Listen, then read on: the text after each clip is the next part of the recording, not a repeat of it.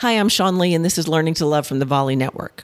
You know, one of the hardest things anybody can do is have a tough conversation with someone, whether it's like you're telling them they have to be fired or you're telling your partner that, you know, whatever intimate thing you need to share with your partner, or you're saying to someone, hey, you're really not cut out for this job or you're really not cut out for this event. So I'm actually having that very similar challenge right now as I'm hosting an event and we have a presenter who's just not fitting into what the event needs to be. So we had to come up with an alternate plan. And when that happens to you, when you have to come up with plan B, it's a tough way to do it. So here's my advice compliment sandwich. Hey, you have a really great thing to say.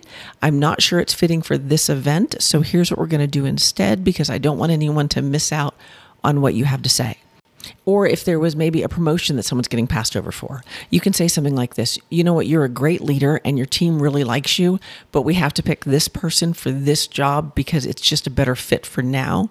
But I don't want you to be discouraged because upper management knows how great you are. Can you see how you did like, like a positive, a negative, and a positive?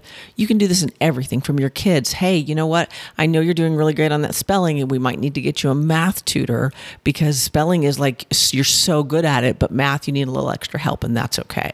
There's a million ways to have these converse these conversations. So I encourage you compliment sandwich, compliment sandwich, compliment sandwich. It will soften the blow for anyone. And if you have to have it with yourself, it goes like this Hey, you know what? You are really amazing.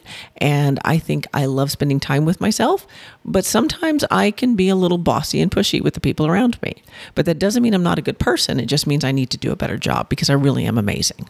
Can you see how you can just like work that into your own internal dialogues? And I encourage you to do it. All right, as I get out of here today, I want you to remember that you can. Hmm,